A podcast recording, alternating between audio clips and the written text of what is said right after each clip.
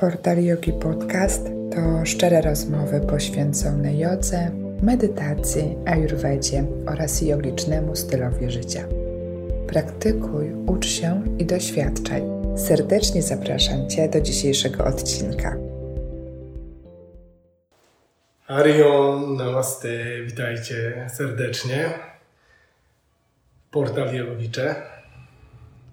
Ja tu delikatnie ukadzę naszym Palo Santo przestrzeń, aby dzisiejsze legendy, dzisiejsze historie przebiegały płynnie i spokojnie.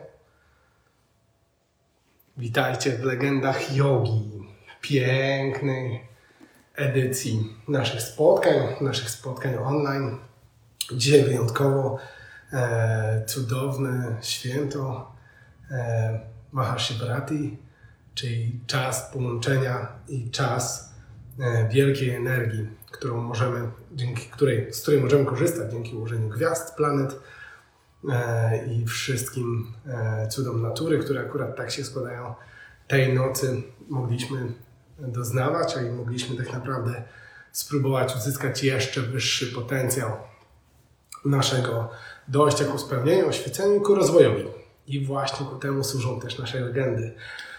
Legendy jogi służą, żeby przekazywać mądrość, przekazywać wiedzę, jak wszystkie legendy.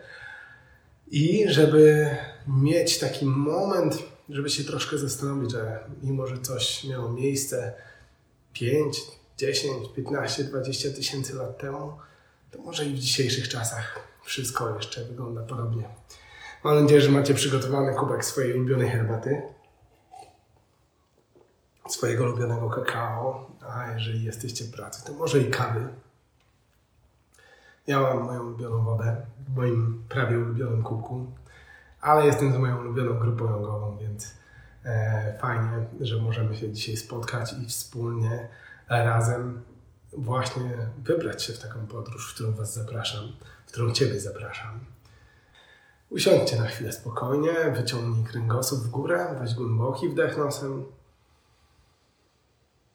i zrób długi wydech nosem. Podróż, w którą Cię dzisiaj zabiorę, przestrzeń, do której chciałbym Cię dzisiaj zabrać, znajduje się jakieś 15, 20, może nawet 30 tysięcy lat temu. Jest to czas, kiedy natura naszej planety była jeszcze pięknie młoda, była świeża, po planecie stąpały, cytując Studio Ghibli, bestie i bogowie, albo demony i bogowie, bóstwa, które ludzie określali tak, ponieważ posiadali moce, posiadali umiejętności, których żaden człowiek nie był w stanie posiąść. Posiadali wiedzę, posiadali różnego rodzaju zrozumienie natury, której człowiek nie był w stanie posiąść. Nasza historia zaczyna się teoretycznie, przyjmując według legend, właśnie 15 tysięcy lat temu. Wyobraźcie sobie, że nowoczesny świat tak naprawdę zaczął się jakieś 2000 lat temu, kiedy mierzymy tą historię w miarę świadomie i kiedy o nim mówimy. Ciężko nam sobie czasami nawet wyobrazić, co było 200, 300, 400 lat temu, a my mówimy tu o 15 tysiącach lat temu. Wtedy to właśnie w górnych częściach Himalajów, w dolnych, gdzieś w Himalajach, na północ od rzeki Hindi, pojawiła się istota. Pojawił się nie człowiek, pojawił się wyjątkowy młodzieniec, starzec, zarazem, ponieważ czasem przyjmował taką formę, czasem taką. Pojawiła się niesamowita istota, która przyciągała bardzo dużo uwagi wszystkich, którzy ją spotykali. Spotykali ją w miejscu przeważnie jednym, ponieważ siedział nieruchomo i egzystował. Kiedy się poruszał się w sposób, którego nikt nie rozumiał, kiedy mówił językiem, potrafił mówić w każdym języku i porozumieć się ze wszystkim lub z niczym i przez nic być zrozumianym, więc określono go imieniem Shiva. Shiva, czyli ten, który nie jest, ten, który nie da się opisać w żaden inny sposób.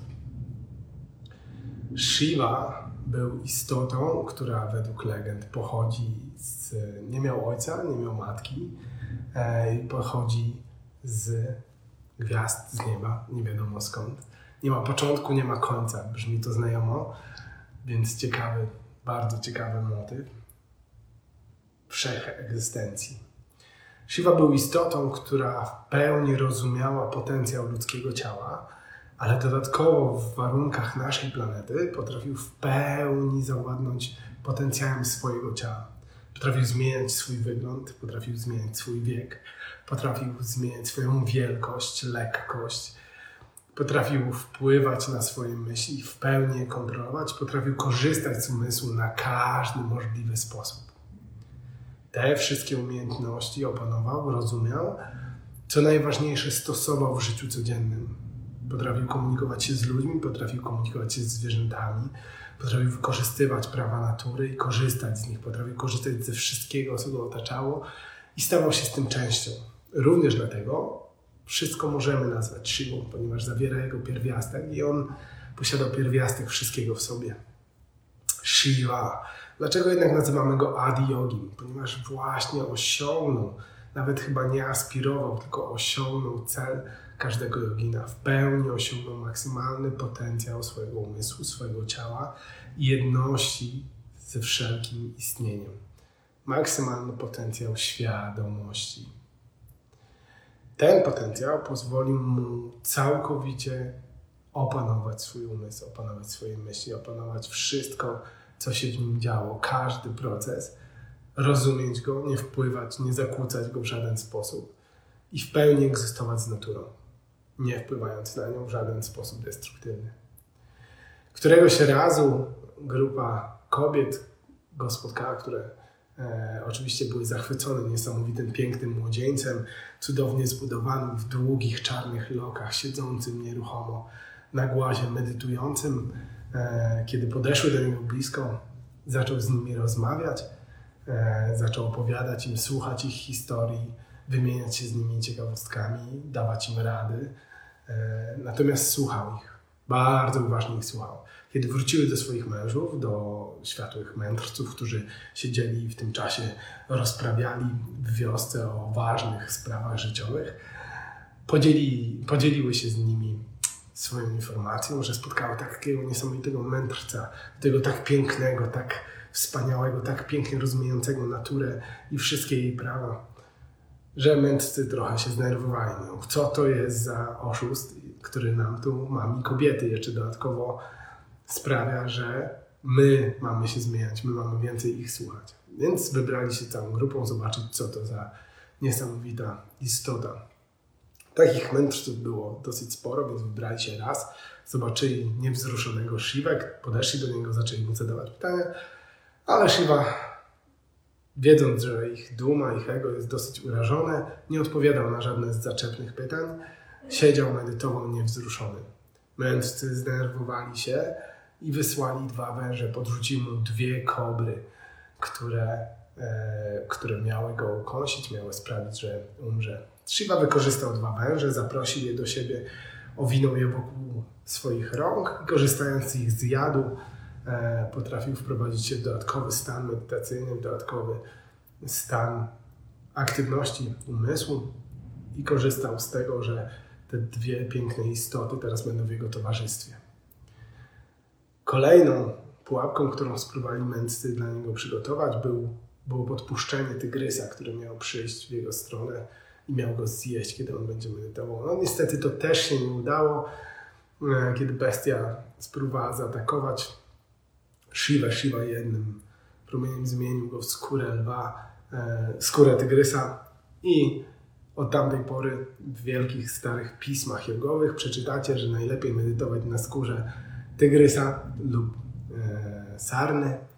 Nie stosujemy tego, żyjemy w XXI wieku. Kochani, maty są o wiele lepsze. Zostawiamy zwierzątka żywe i same. Natomiast Shiva był dalej niewzruszony.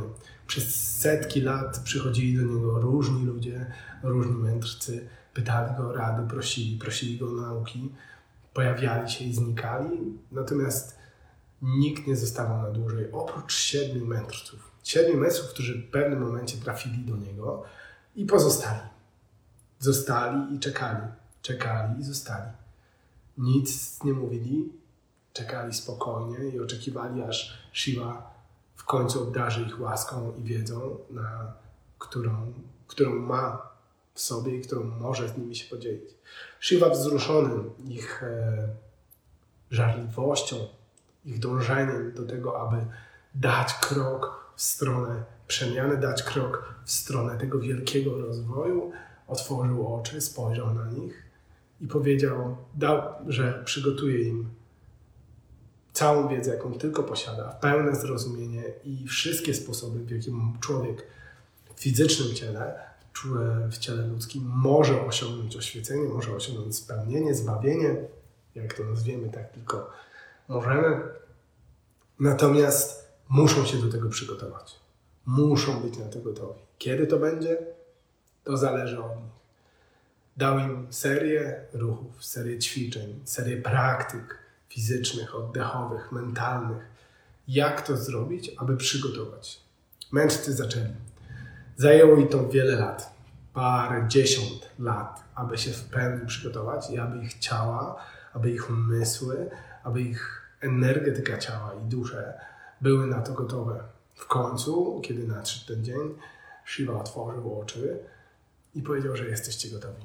Wtedy zaczął ich nauczać. Przekazywał im wiedzę po prostu przez obcowanie z nimi, przez bycie obok, przez przekazywanie im wszystkiego, przez pewnego rodzaju transcendentność istnienia, przez połączenie się z nimi w sposób, który jest dotąd troszkę niewyjaśniony.